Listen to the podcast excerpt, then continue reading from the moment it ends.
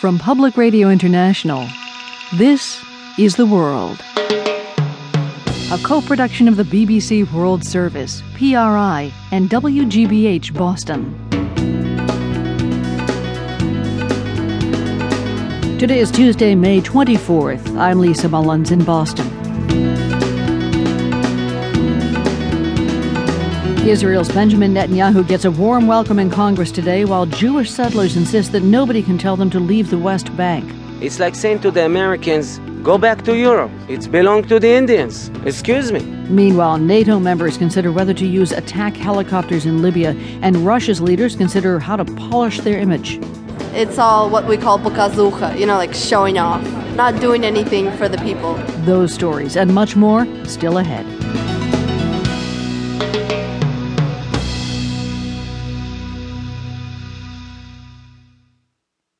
BBC News with David Legg. The Israeli Prime Minister Benjamin Netanyahu has told a joint session of the US Congress in Washington that he's ready to make painful compromises to achieve peace with the Palestinians. But in a speech punctuated by standing ovations and applause, he said a future Palestinian state would not see a return to the borders that existed before the 1967 Middle East War. We'll be generous about the size of the future Palestinian state. But as President Obama said, the border will be different than the one that existed on June 4th, 1967. Israel will not return to the indefensible boundaries of 1967. The Palestinian President Mahmoud Abbas said the Israeli leader had erected new obstacles to peace. Our Middle East editor Jeremy Bowen was listening to Mr. Netanyahu's speech. The Israeli Prime Minister described a Middle East full of threats to Israel, especially from Iran and the armed groups it supports. Mr. Netanyahu declared he would make painful compromises for a peace with the Palestinians. But his speech shows that the gulf between his view of an acceptable peace deal and that of the Palestinians is as wide as ever. Mr. Netanyahu declared that Israel would never allow Jerusalem to be divided. The Palestinians want a capital in the city's eastern half. He demanded a continuing Israeli military presence along what would become an independent Palestine's border with Jordan. The Palestinians want to control their own borders. The United Nations nuclear watchdog, the IAEA, says it's very likely that a remote site in Syria that was bombed by Israel four years ago housed a nuclear reactor. It's the first time the agency has made such an assessment since it began investigating. Syria has denied Israeli and US allegations that it was building a covert nuclear reactor. Officials in Egypt say the former President Hosni Mubarak and his sons will face trial for the murder of protesters during the uprising which ousted him from power in February. They're also to be tried for corruption. Human rights groups say hundreds of people were killed during the protests. From Cairo, here's Jon Leyne.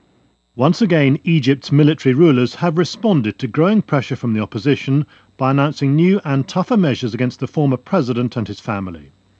This appears to be a clear attempt to defuse a major opposition protest planned for Friday. The former president is accused of corruptly acquiring a palace and four villas in the resort of Sharm el-Sheikh. Hosni Mubarak and a businessman who since fled the country are also accused of corruptly selling cut-price gas to Israel, losing Egypt millions of dollars in potential revenue. Airlines have cancelled 500 flights in Scotland and northern England as a plume of volcanic ash spreads from Iceland. The International Air Transport Association criticised the British authorities for lacking test aircraft to monitor the cloud. World News from the BBC. President Obama has met Queen Elizabeth at Buckingham Palace during his state visit to Britain. He'll attend a state banquet this evening before staying at the palace overnight. The US president has also met the British Prime Minister David Cameron. More substantive talks between the two men are scheduled for Wednesday when they're expected to discuss Afghanistan, Libya, and the global economy. An appeals court in Moscow has upheld the conviction of the former Russian billionaire Mikhail Khodorkovsky for money laundering and embezzlement. Mr. Khodorkovsky called the charges against him absurd and politically motivated. Daniel Sandford reports from Moscow. Earlier in the day, Mikhail Khodorkovsky had spoken angrily in his defence, asking from which dusty basement the Stalinist spider who'd written the original verdict had crawled. But by the time the decision came, everyone knew what to expect. The guilty verdict was upheld, but his sentence was reduced by one year.